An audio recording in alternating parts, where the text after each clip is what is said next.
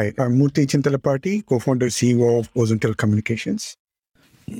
एक मिनट रुक जाओ रेडी होने दो। चलो। ये कर लेते हैं this could be a great intro hi I am Akshay hi this is Saurabh and you are listening to the founder thesis podcast We meet some of the most celebrated startup founders in the country. And we want to learn how to build a unicorn.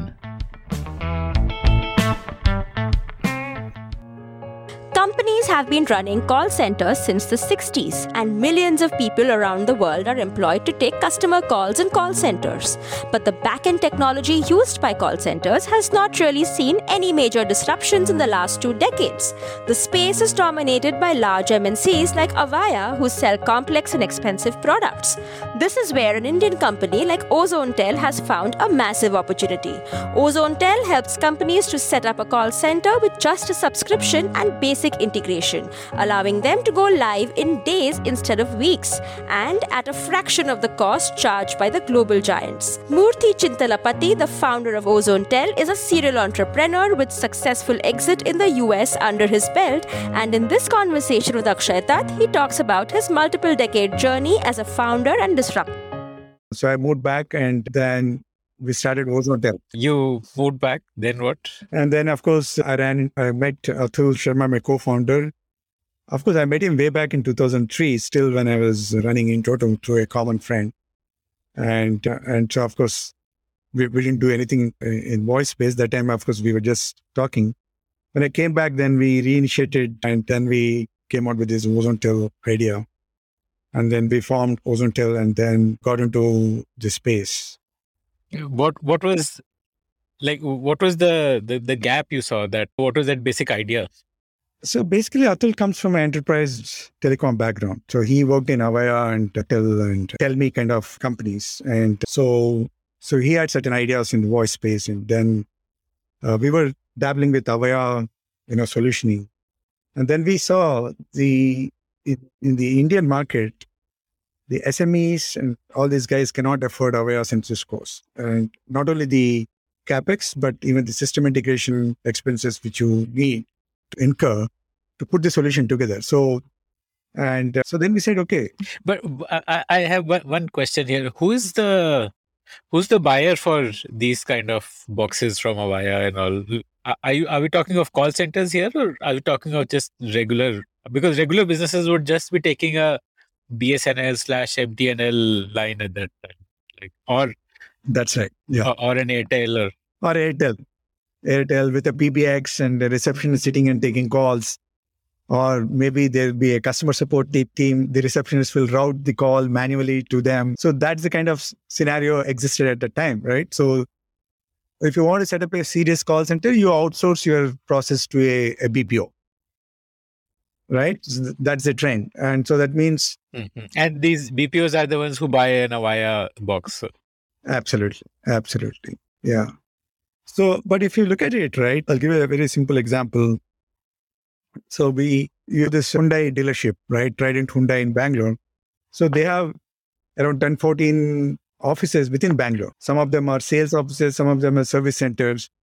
So there's no way the management can track the calls of what's happening within the business. How many sales calls have come? How many support calls have come?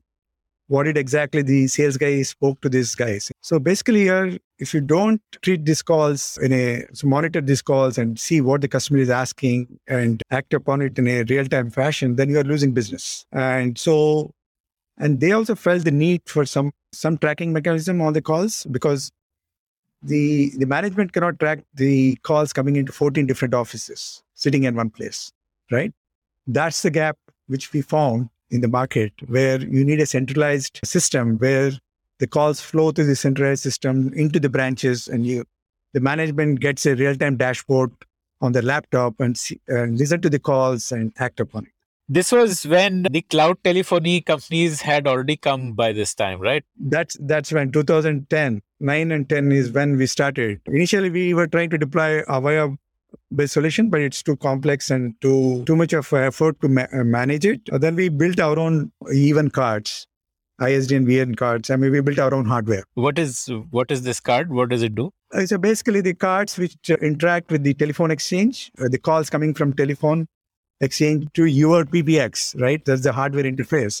So that, those cards we have built on our own. What we believed is whatever you want to do, you need to have total control. So when a support issue comes up, you should be able to fix it quickly. You can't depend on an imported card and depend on a, a vendor to fix all the issues. So we went ahead and built the entire system and hosted it in the data centers and started deploying the solution for across Bangalore and other places. So this this solution was like a plug and play for the buyer, or, or what was it like for buyer? What Not a plug and play yet. Okay. There's a lot of hard work in deploying all these things in data centers. So it was not plug and play. There's a lot of effort is to go in. And then in 2000, and what this would do is it, it would enable one phone number to handle, like say, multiple parallel calls and route calls according to some logic and absolutely. Yeah. Yeah. And so 2010, we launched this cloud telephony platform, KooKoo. We used to call it KooKoo that time. And uh, so that's when we, we- then what we found is we thought a lot of developers will come and use the APIs and build their own applications. Okay. That was the aim. Like parallelly at that time, Twilio also launched in US at the same time. And in US, there are a lot of developers to use APIs and build their own applications. In India, you don't have that kind of developer ecosystem, right?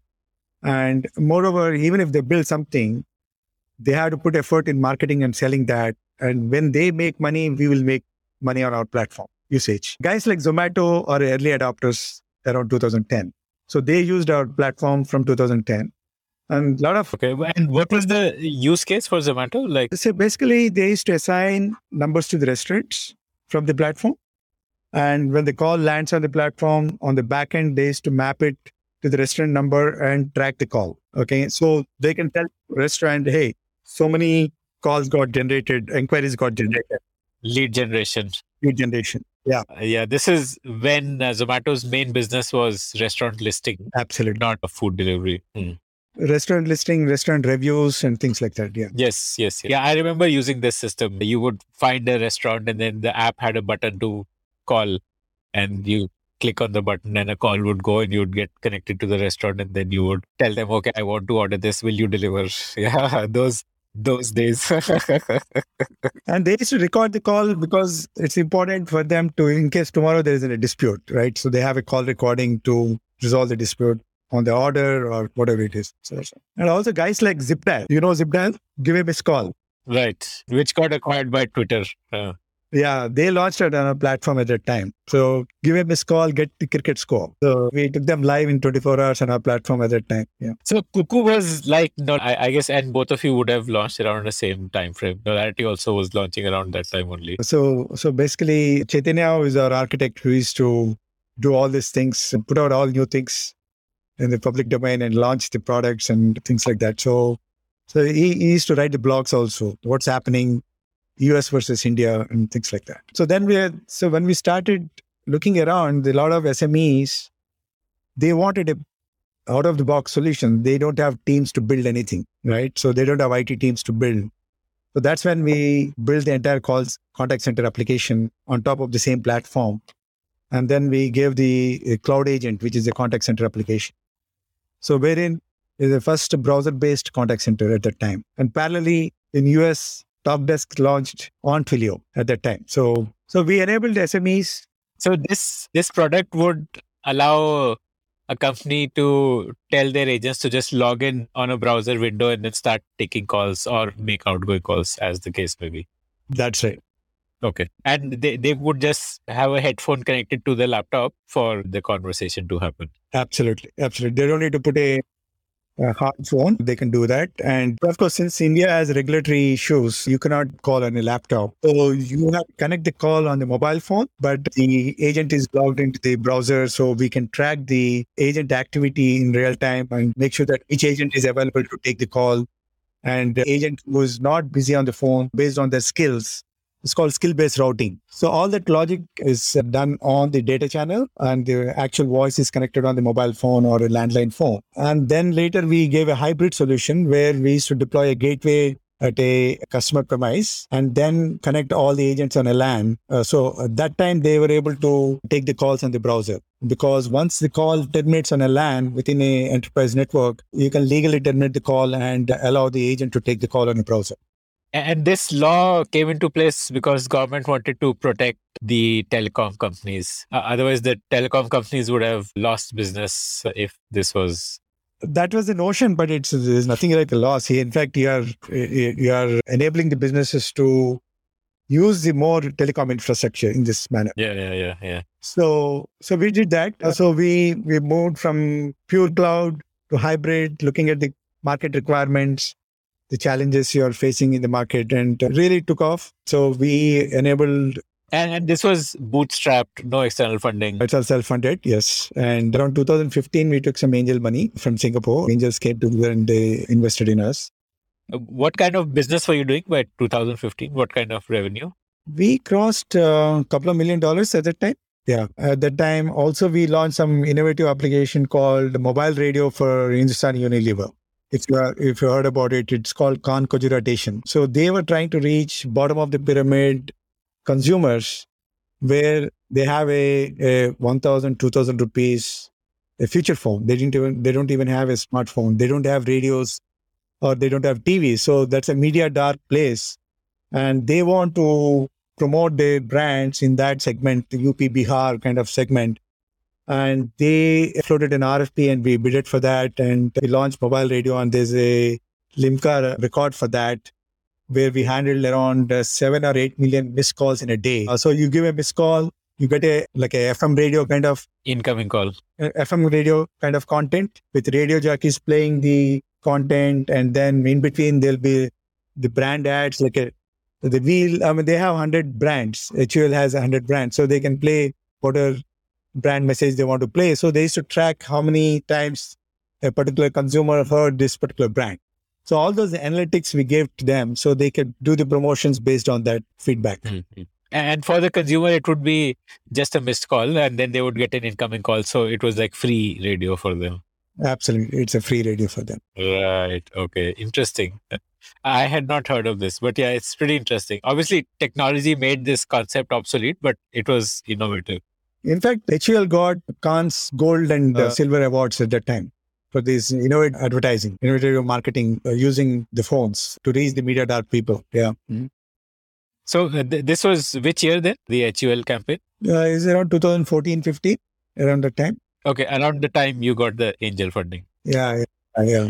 Okay. So what made you take on uh, external funding? Uh, what was the, what did you want to use the funds for? Yeah, so we we went to a US uh, two years back, 2018, to the North American market. And if you look at 70% of the global contact center market is in US. And that's a lot. By value, because that the value would be high. Value, the maturity of the market and the maturity of the enterprises using the product is very high. And so we decided to address the North American market. Though it's crowded, people said, hey, why are you going to the North American market? It's crowded. We said, let's go ahead and try it out. Other option we had was go to Southeast Asia, like countries like Indonesia, Philippines, Thailand. And uh, all those countries have their own dynamics. Unless each country you have one founder sitting and understand that market and you make it happen, it's very tough to win that market. And also they're as price sensitive as India market. So you, you you don't get return on investment by going into those markets. So we said, okay, let's take a shot at North America, and it really paid off for us. And uh, so we started getting inbound leads because of their content marketing efforts, and we we have some white label partner. US who is taking our product through channels, channels like Avaya partners, channels like telecom. Ch- uh, channel, they they are already have global presence in telecom networks, so they have partnerships. So they want to push this product into their network. But uh, what was the wedge? Like the US would have already got other companies offering cloud telephony, right? So, so what what was the wedge through which you could enter? Yeah. So as I said, it's a crowded market. Everybody said the same thing, and we said we want to come here and uh, observe ourselves than listening from others. So we started getting the inbound leads, and we started we put a dedicated team to understand the requirements and started servicing them. So what we found was the existing solutions in the market, A, they don't have seamless integration with the most of the CRMs like Salesforce and Zoho and things like that. Okay. And and also the the auto dialers for, for telemarketing purpose, like predictive dialers, progressive dialers, even they are not working seamlessly out of the CRM. Uh, what are these progressive predictive dialers? So basically, you want to do a lot of bulk dialing and connect to the agents, right? You need to automate all that process, and there are the progressive and predictive dialers. That that's what these two functionality allow you to do bulk dialing and connect the call when the consumer picks up the phone. It connects the call agent, and so that they do the whatever product they are trying to promote. Okay. Okay. Okay. So what we observed is most of the so- existing solutions are not seamlessly integrated. There are a lot of challenges. The customers are not getting good customer support. And so, and we found this as a gap and we started addressing that. And when we started working with our white label partner, we went into the channels like Avaya channel partner. So they validated our thesis that uh, A, support is not there. B, if you want to deploy a contact center in US, it takes two to three months of system integration effort. That's a cost. Okay. There's a huge cost uh, here. So our solution is out of the box. It's a plug and play. And even to configure a simple IVR on an Avaya gateway, it takes a lot of effort. In our case, is uh, uh, uh you don't need to be a technical guy to configure our IVR. You could be a business guy. You can use our IVR uh, plug and play configuration and configure the IVR on the fly. So they found it's a very user friendly system and you can integrate with any backend system very seamlessly in less than 24 hours. And you can migrate any legacy network or legacy contact center onto the cloud within a span of 24 hours. So you don't need to spend few months to make those things happen. So these are the USPs we found in this market, and now we are making good progress here. Got it. So essentially, you are doing in the US what, like, say, Exotel, Knowlarity are doing in India. See, Exotel, Knowlarity, Uh, so if you compare these three players, right? Exotel, Knowlarity are addressing the uh, SMB kind of opportunities where we have a call center with 10 to 15 or 20 agents, right? Over a period of time, we have moved into mid-sized large enterprises. So just to give you an idea, now we're addressing opportunities like HDFC, which is deploying for 15,000 call center agents. So that's the kind of scale we are talking. So, okay, okay, okay. So, therefore, the Exotel Knowlarity would not be focusing so much on integrating with other systems, but because you work with large clients who would already have other existing systems, so for you, integration is a moat in a way. Your your ability to integrate that is the moat. That's right. And so, what made you build these integrations? Like, like you were also originally working with SMBs only. What what made you choose to build like Salesforce and Zoho integrations and so on? So, I mean, see, the India market, if you look at customers like Big Basket, they started off with 10 agents in 2012. Right now, there are 1,500 uh, agents spread across Bangalore, Pune, and Hyderabad. So all these people, okay, Big Basket is an exception. They have a in-house CRM. They work with a, another partner called Kapture CRM from Bangalore. But otherwise, most of the new age companies, either they use a Salesforce or a Zendesk kind of CRM. So, and if you want to make the agent productive, you need to integrate with the CRM. So when the call comes in, the agent should get a screen pop with your customer history. Okay. So Akshay is calling. He has given me his car for servicing on X date. So all that history will pop up on his screen and he will greet you, Mr. Akshay, you gave your car for servicing and whatever it is. So he, he, he handles you in a very personalized manner. So you are setting your customer uh, satisfaction right then and there. And I'm not putting you on hold to retrieve your information. The information is right in front of my screen while I'm talking to you. So the customer frustration will come down. Yeah, yeah, yeah. I, I still don't understand why every time I call Airtel, they put me on hold. yeah, absolutely. Absolutely. Yeah. Yeah. Yeah. So, so if you look at the business right now, everybody is moving to customer experience.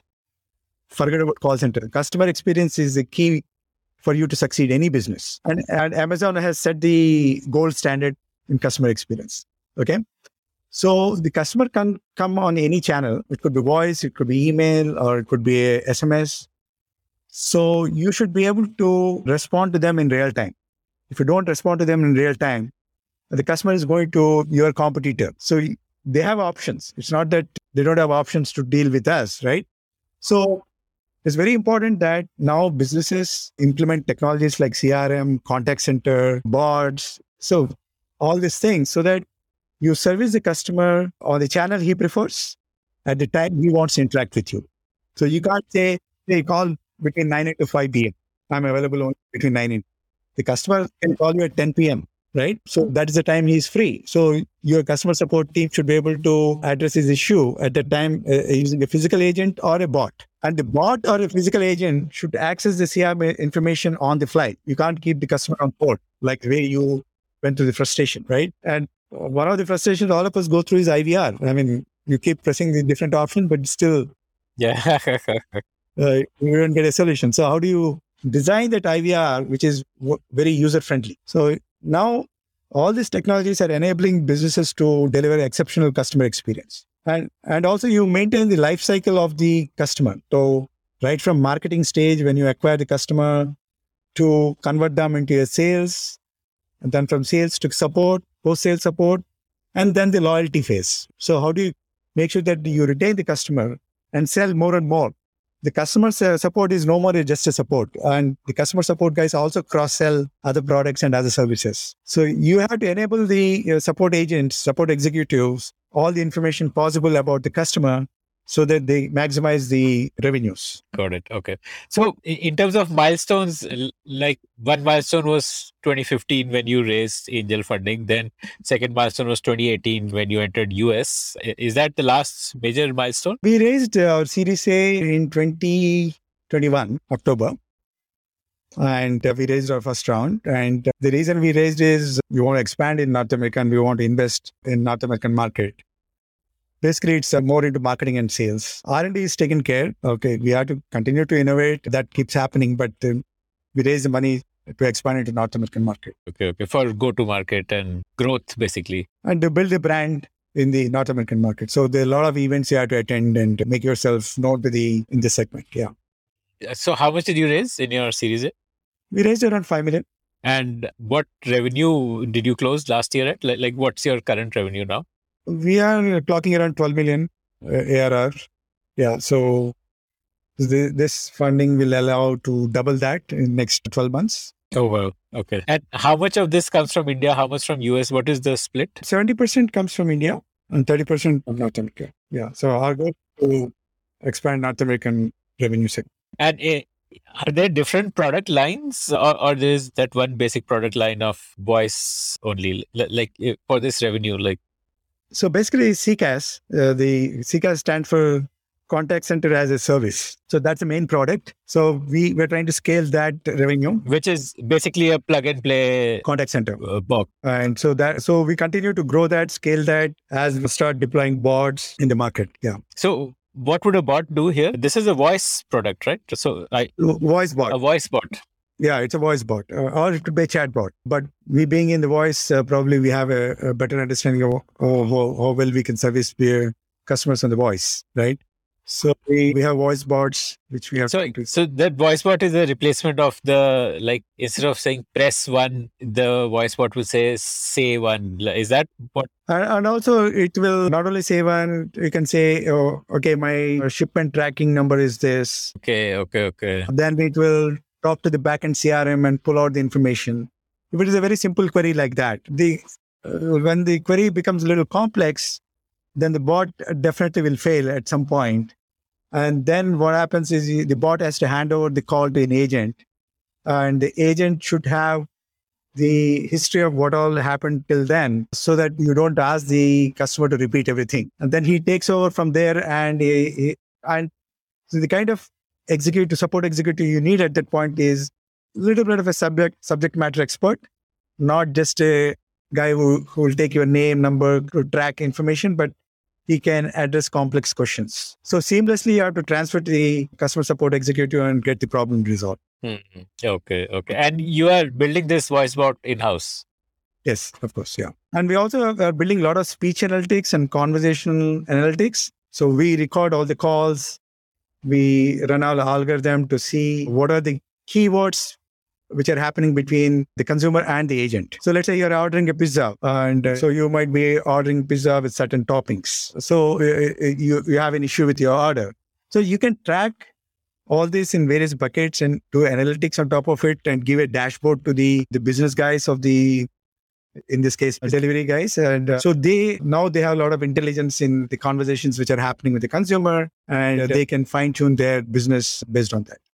Okay okay okay. It gives them access to voice of customer in a way like they can get an overview of what are the major keywords that people are using when talking to our agents. And also the sentiment analysis you can do. So if the customer is frustrated or happy based on that you, you can you can do a lot of uh, analytics around that yeah mm. so this would work for the us market right because I think Indian accent is still something which voice bots struggle to recognize. And I'm speaking as a podcaster. We do we, we run our podcast through a auto machine transcription tool and we we see very poor accuracy rate in that. So maybe, maybe we should try your transcriptions through our engine and see what. Okay, that would be interesting. You give you give us two, 200 hours of your recordings, we should be able to figure it. Of course, yours is a broad range of topics. I'm talking about Pizza Hut, the vocabulary used in Pizza Hut is limited. So if I get 200 hours of voice recording files, definitely I can get you 80 to 90% accuracy of the, the recognition. Okay. Okay. E- even with Indian accent. Like... We did this with US. US is easier. As you rightly said, India, the accent differs from region to region, right? Yeah, within English, but you, you have to put more effort in fine tuning that. Yeah. Mm. So, uh, this is like your investment to remain relevant absolutely for the next decade in a way this Abs- absolutely like a machine learning based voice recognition technology and uh, would so so this voice chatbot would even be able to like maybe not today but eventually would be able to have like a conversation with the customers with something like hello how can i help you today the customer stating a problem like like would that happen or like w- w- what is a is a long way. You can't have a free flow conversation with a bot and expect that bot to resolve it without failing. We are not there yet. Yeah. So if you have a limited vocabulary and you're using sentences around that, you have to keep fine tuning the bot. From day one, you may not be able to do it, but over a period of time, you can increase the accuracy. Hmm. So, what is going to be your path to a hundred million dollar ARR? What, what do you think that will be? So, yeah, as I said, we are betting on North America to get there. And these are all pure SaaS revenues. And so we are taking a couple of approaches. One is uh, direct selling online, the using content marketing, demand generation, marketing efforts where a lot of inbound leads are addressed on the over the phone itself. So we will not have a huge sales team to do that. But then we have we're signing up a lot of channel partners in the North American market. So that will take time, but once it takes off, that will scale very fast, selling through the channels. And so right now we are not going after the enterprises. We are more focused on mid-size market in North America. Once we build our brand and in next year or so, then we can start slowly address the enterprise opportunities, which we are trying to sell through the channel partners because they have relationships and it's easy for them to sell to the enterprises. In fact, already through channel partners, we're able to compete against the Five9s and genesys of the world. So these are the market leaders and we're able to replace them a few accounts just because of the relationships the the channel partner is able to get into the account after that we were able to demonstrate and the ease of using the product and all that stuff just has convinced the customer to go with us. Yeah. Okay. Do you also offer a cost advantage? Like is your product cheaper than say a genesys or? Oh yeah yeah. So you you get a total 50% on the total cost of ownership not just the license fee. As i said before it takes anywhere between two to three months to deploy a Five9s or a Genesys to implement their solution. So you can cut down that effort so that uh, three months of cost, system integration cost, the customer can avoid or save rather, right? Uh, not only the time, he can save the cost there. And apart from the licenses cost, right? So straight we are, uh, we can offer a 50% savings on the license cost itself. And, and backed by high touch, white glove customer support. So that means right from onboarding the customer to post sales support, you're always there. And that's what the customers are liking it here. Mm, right, right, right, right. Because your customer support and customer success team is in India, so th- that gives you that advantage to provide more high touch service than a company based in US because it would be expensive for them to match that. Not only that, in India we got used to the high touch support. In India, in India, you know, the, customer, the customers expect you to be available to help them in a lot of ways, even simple IVR configuration. So so our DNA has been built around helping the customer to succeed. So the same thing we are carrying it to the North American market. What like it? can you help me understand what is the pricing like? Do you know what is the cost of ownership like? Is it on like per seat or is it on number of minutes or what? What, what does it look like? What, what is this product price like? It's per seat basis. Okay. And so if it's five nines, they charge around 125 bucks per agent license fee. The dollars you're saying? Yeah, in dollars. Yeah. So we can offer it at 65 $75. Okay. And unlimited minutes. It doesn't matter how many minutes of calling happens. Uh, no. So we give the option. They can use our trunks and we charge for the minutes extra for the usage, or they can bring their own trunk. Okay. So what is trunk? I mean the the the telephony trunk. They can subscribe for a SIP trunk. Okay. Okay. The the phone line the phone lines from the telco AT&T or whoever it is, Verizon, or it could be any provider, and they can bring that. And there are multiple guys like even Twilio offers, Telnyx, Bandwidth. There's so many guys who offer the SIP trunks in US, so they can get a, a, a, a trunk of their choice with commercials negotiated directly with them, and they can terminate on our platform, and they pay the call charges to the the service provider and they pay a license fee to us. Yeah. So, so that call charge is not really a profit center for you. That's just a add-on service that you're providing. It does give a lot of profit if we charge them. Okay. We, we see tremendous margins on that. It's not just a pass through. Most of the time, the customers prefer to bring their trunks and we allow them to do that because so we, we want to make it frictionless business for them. Yeah. So th- there is this other term which is CPaaS, communication platform as a service. So how, how, uh, is that a market that you would also be positioning yourself in, or you're focused on CCaaS, like like call center as a service? Can you differentiate CPaaS versus CCaaS? W- what is the difference? So basically, CPaaS is a communication platform as a service where you're abstracting the telephony lines which are coming into the platform and exposing the APIs wherein the end, end customer application is going to call those APIs to connect the call, answer the call, disconnect the call. These are some seven, eight commands which they can call from their application. Okay. And and they can use any web application, web technology they want, it be Java, PHP, or Perl, or there's so many web technologies. So they can use any technology and start programming at CPaaS uh, level. But the application intelligence, everything resides in their control and they do whatever they want to do. And we don't get exposed to what they do, right? Okay, okay. So CPaaS is, is, is more of a API service. It is meant for product companies to incorporate into their product. It is not for end users. Absolutely. Absolutely. Yeah. You, you're hit. The, yeah. So it's more marketed to the developers of any enterprise or the startups which are doing innovative things and they want the communication channels into their application. So this is targeted towards them, and uh, that's one. We have not really aggressively went after that uh, marketing efforts because in India now it is taking off. So so we would be putting a lot of effort in marketing now, uh, even at the CPaaS layer. And so CCaaS is is our plug and play solution and our main product, which we want to scale it. And so both in India as well as in US.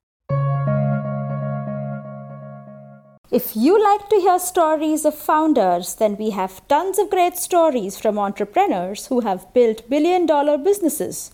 Just search for the Founder Thesis podcast on any audio streaming app like Spotify, Gaana, Apple Podcasts, and subscribe to the show. Hmm, right, right. Uh, CCaaS is basically for end user to directly use. They, they don't need to build on top of it. It's not an API solution. Uh, no, it's, it's a plug and play solution. So just he logs into the cloud and and as an agent, he will log in with his skills. That's it. Is is receiving the calls or making calls based on the logic. Yeah. Mm. So in general, this space is seeing a lot of consolidation. Like Knowlarity got acquired by Gupshup, and uh, Twilio has been acquiring a lot of companies. So Twilio is probably the, the biggest uh, CPaaS company in the world, I guess.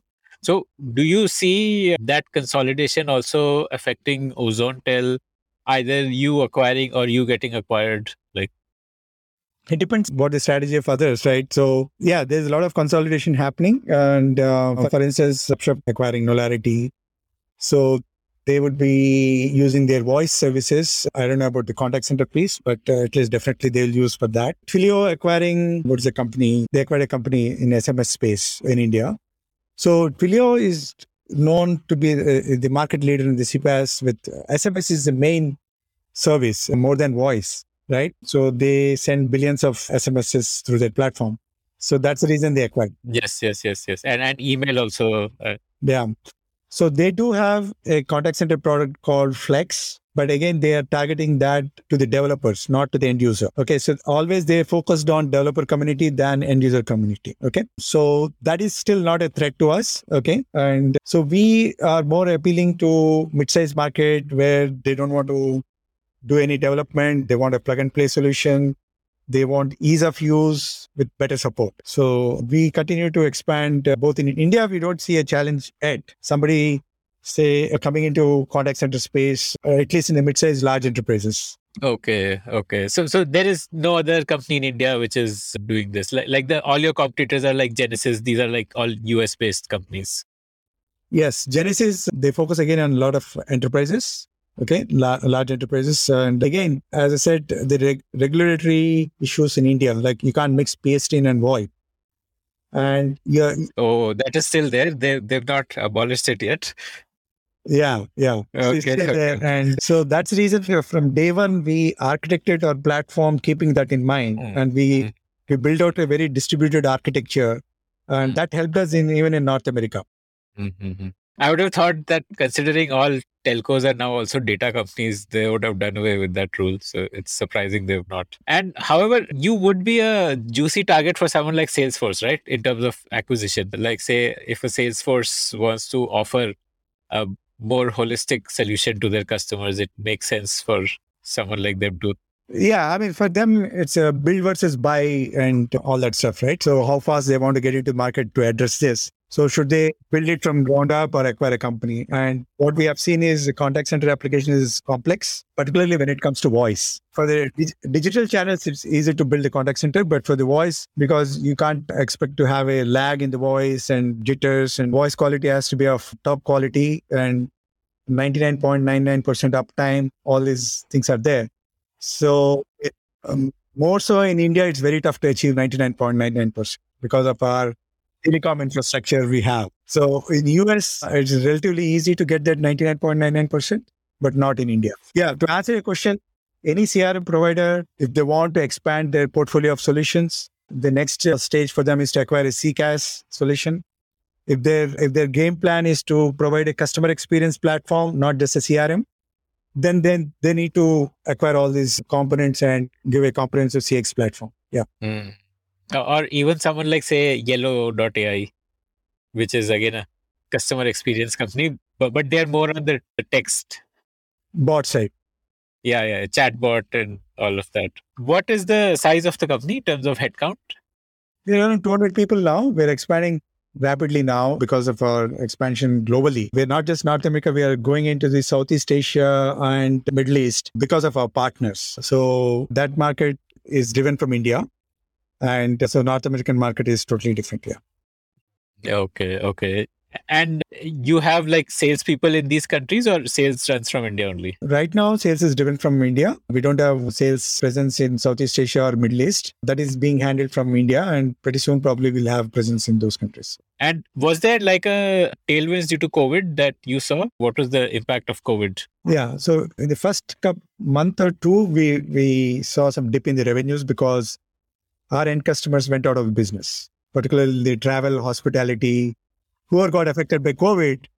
They stopped using our services. They are not able to pay. All that stuff happened, but immediately recovered, and we saw tremendous growth. I mean, ironically, thanks to COVID, our business really took off. And and the good thing is, a lot of enterprises went remote right? And and they needed a, they adopted cloud very fast. Previously, they used to take nine months to make a decision, but now they said implement it tomorrow. I want it today. So they're in such a tearing hurry, they had to enable all their support executives sitting at home.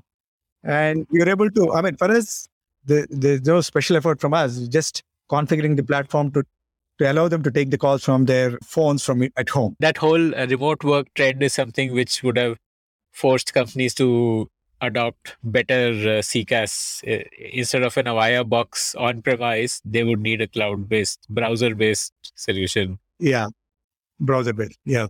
So, what is uh, your role in the company? Like, what what do you look after, and what what keeps you up at night? So, my main focus is on business side.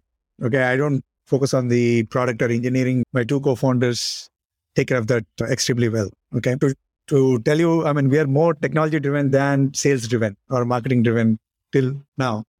Uh, in fact, the we always believed the platform we are going to create should be very robust and enterprise class, and that's what we achieved in last seven eight years, and which is enterprise class in nature. And so now we are stepping up gas on the marketing and sales effort, both India as well as the other regions. And my focus is more on marketing and sales on the business side on business side of that. And what keeps me effort, that's it. And scaling the company to the next level. That keeps me awake. Yeah.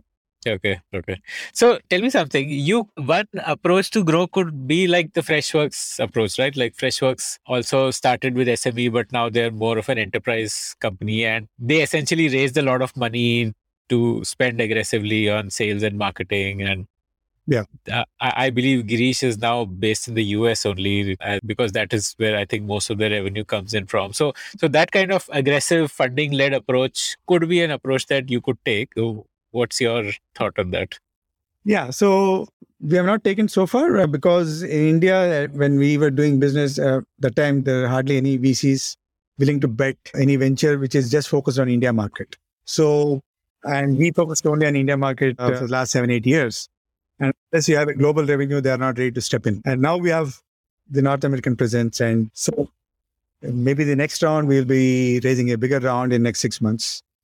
So we, we plan to raise bigger rounds in next Series B and Series C. I mean, like going through channel partners would possibly save your cost of go to market, but then it would also reduce your margin, right? Because you would have to share that margin with the channel partner.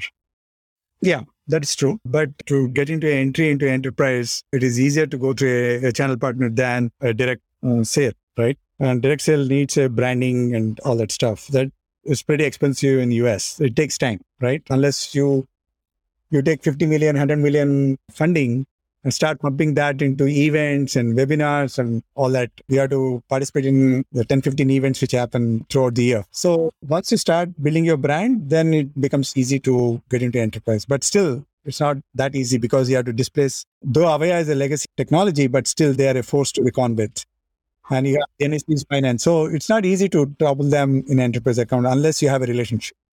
And that relationship is what the channel partner brings to the table. Mm, cool. So uh, let me just end with this one last question. So, what is your advice to aspiring entrepreneurs? Go and try it out. I mean, don't hesitate. And uh, definitely, I mean, it's not easy, but you have to get used to it. Initially, you will find it tough. If you survive first year, then it becomes easy to build the venture. If you lose your heart within one year and couple of years, then of course you, you don't get success overnight, particularly if you're working out of India. So you have a lot of challenges. So, so you need to have that passion and uh, perseverance to succeed in India.